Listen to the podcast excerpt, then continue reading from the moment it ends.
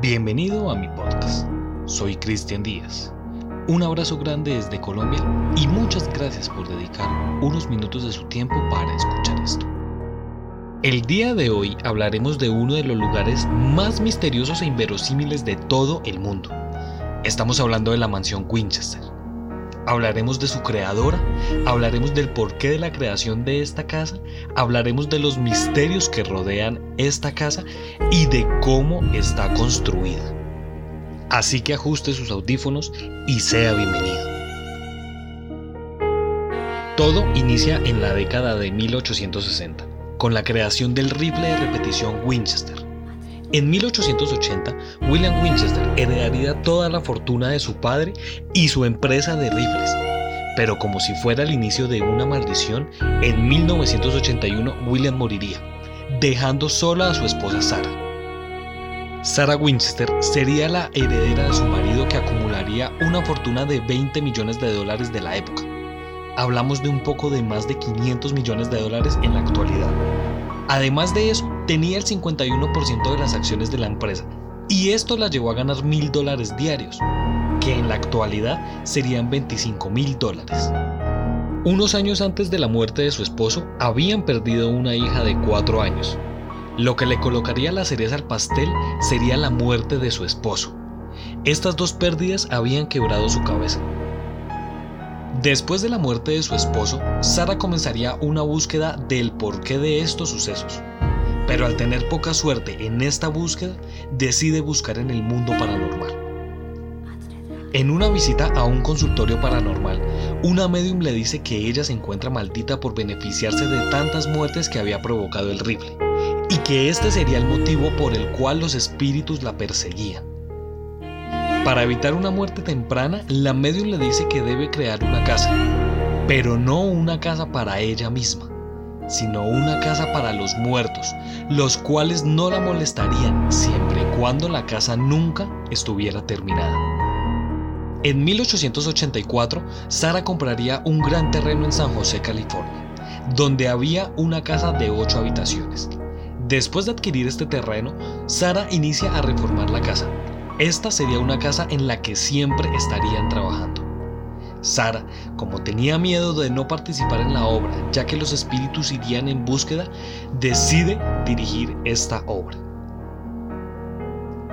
Esta mansión tiene una superficie de 24.000 metros cuadrados. Consta de 160 cuartos, incluyendo 40 habitaciones, 467 puertas, 6 cocinas, 52 tragaluces y dos salones de baile, y uno de ellos. También incluía 47 hogueras, 17 chimeneas y restos de otras dos, más de 10.000 paneles de cristal, dos sótanos, tres ascensores y lámparas de gas que se encendían con un botón. Contaba con una sola ducha y dos espejos en toda la casa.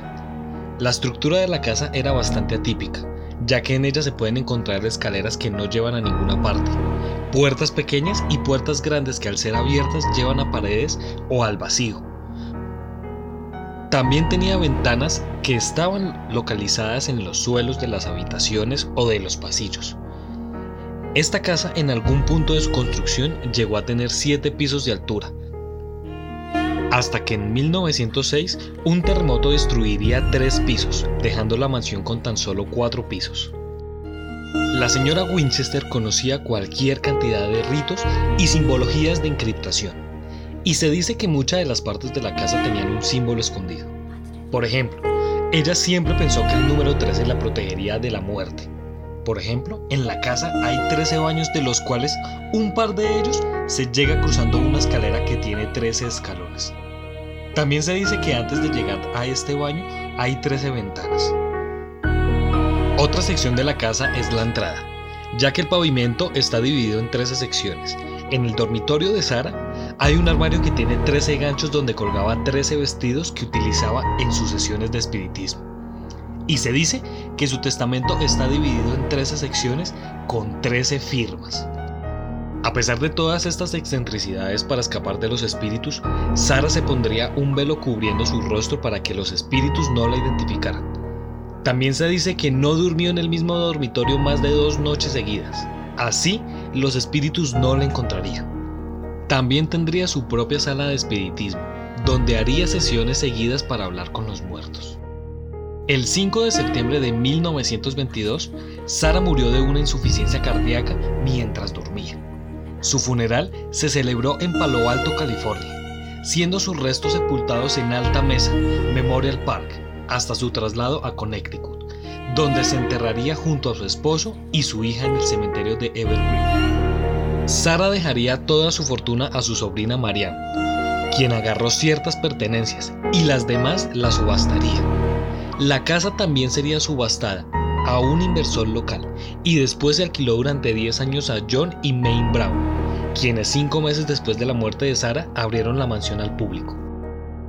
Lejos de asustar a la gente, esta mansión se volvió una atracción turística y después de su apertura se comenzarían a dar tours por la casa.